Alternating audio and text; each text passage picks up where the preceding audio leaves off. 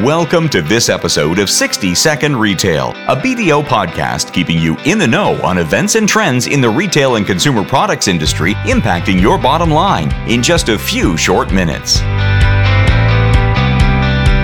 Hello, my name is Natalie Cutler. I am the National Retail and Consumer Products Industry Group Leader at BDO USA. Welcome to our podcast. In this episode, we are speaking with John Marquardt, National Tax Leader for the Retail and Consumer Products Industry Group at BDO. We are here to discuss a proposal for a new alternative corporate minimum tax based on global book income and the impact that this will have on retailers. Welcome, John, and tell us how should retailers consider the new corporate minimum tax impact on their business? Thanks, Natalie, for having me back again. And, and this is a great topic, so I appreciate you bringing it up. You know, prior to 2018, we had a corporate minimum tax in the United States. It was repealed and it's no longer in place under current tax law.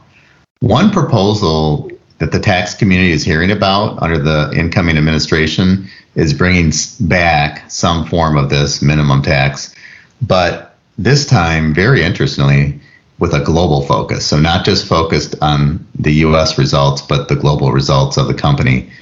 Think about it as something like a 15%, give or take, right, minimum tax on global book income.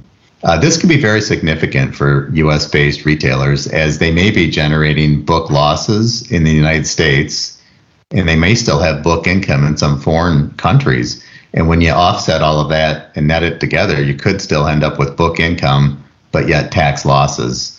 You know, the original corporate minimum tax in the United States was put in place long ago as a stopgap on larger US companies that showed book income but no taxable income uh, very different measuring sticks there. So the same concept applies here.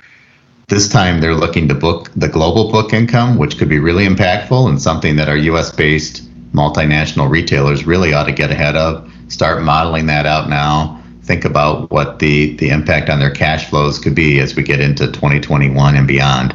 Uh, so keep an eye on this, keep, keep a lookout for it. It's not law yet, obviously, but it's something that's being talked about. Thank you, John. I mean, this potentially has a significant impact on retailers, especially those that are looking to go global or are already global. Thank you for that insight, and thank you for joining us today. And that concludes this episode of BDO's 60 Second Retail Podcast. Don't forget to tune in for the next episode.